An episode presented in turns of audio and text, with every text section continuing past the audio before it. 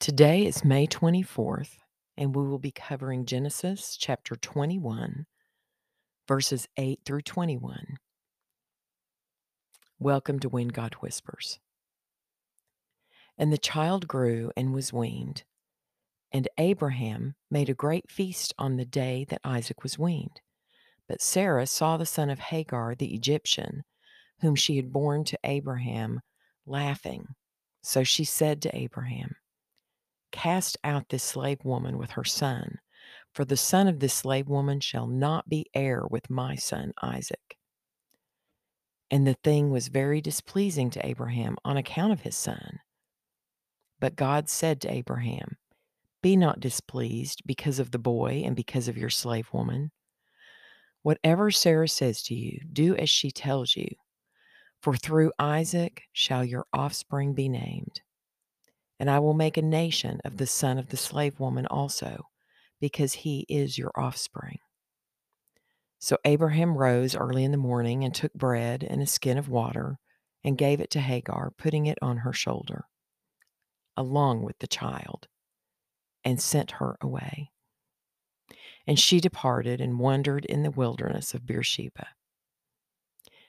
When the water in the skin was gone, she put the child under one of the bushes. Then she went and sat down opposite him, a good way off, about the distance of a bow shot, for she said, Let me not look on the death of the child. As she sat opposite him, she lifted up her voice and wept. And God heard the voice of the boy. And the angel of God called to Hagar from heaven and said to her, What troubles you, Hagar? Fear not, for God has heard the voice of the boy where he is.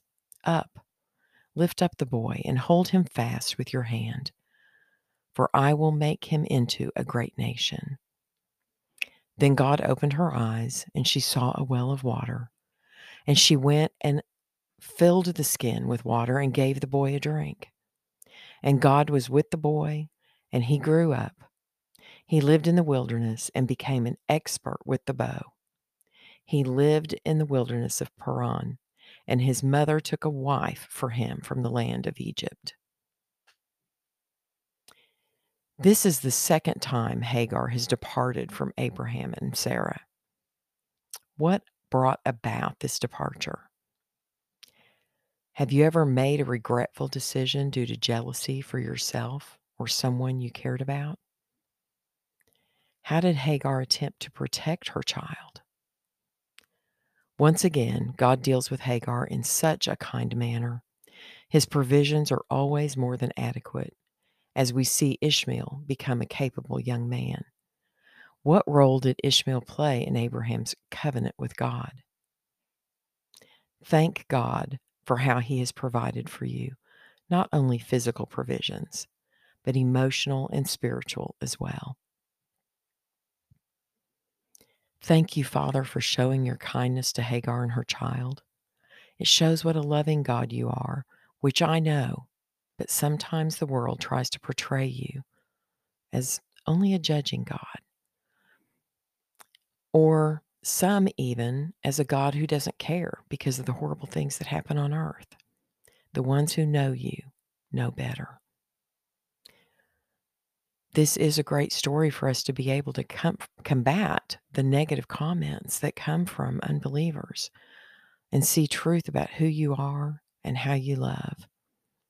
It is interesting to me that so many see you as a judge and dictator style God, while some churches try to portray you as only love that knows no discipline, love that gives money to those who believe, which means if we struggle financially, we are doing something wrong. I see Jesus himself during his ministry having enough to get by and nothing more. I see his followers struggle to pay their taxes and having to work hard to keep their families fed. You're a loving God who disciplines us when we need redirection.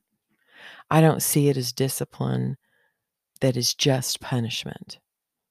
But I see you working to get our attention, to help us see truth, help us make corrections so we can get back into a relationship with you that helps us grow.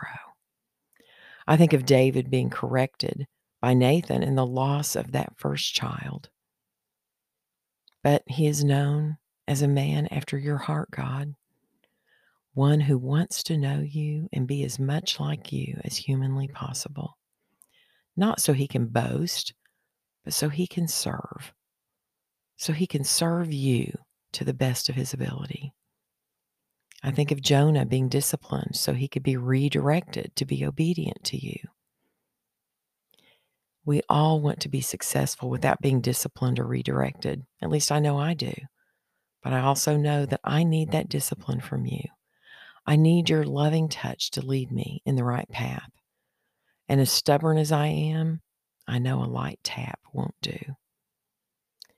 Thank you, Father, for loving me so much. You are willing to discipline me and help me be the best for you as you grow me to be more like Jesus and less like me. In Jesus' name, amen.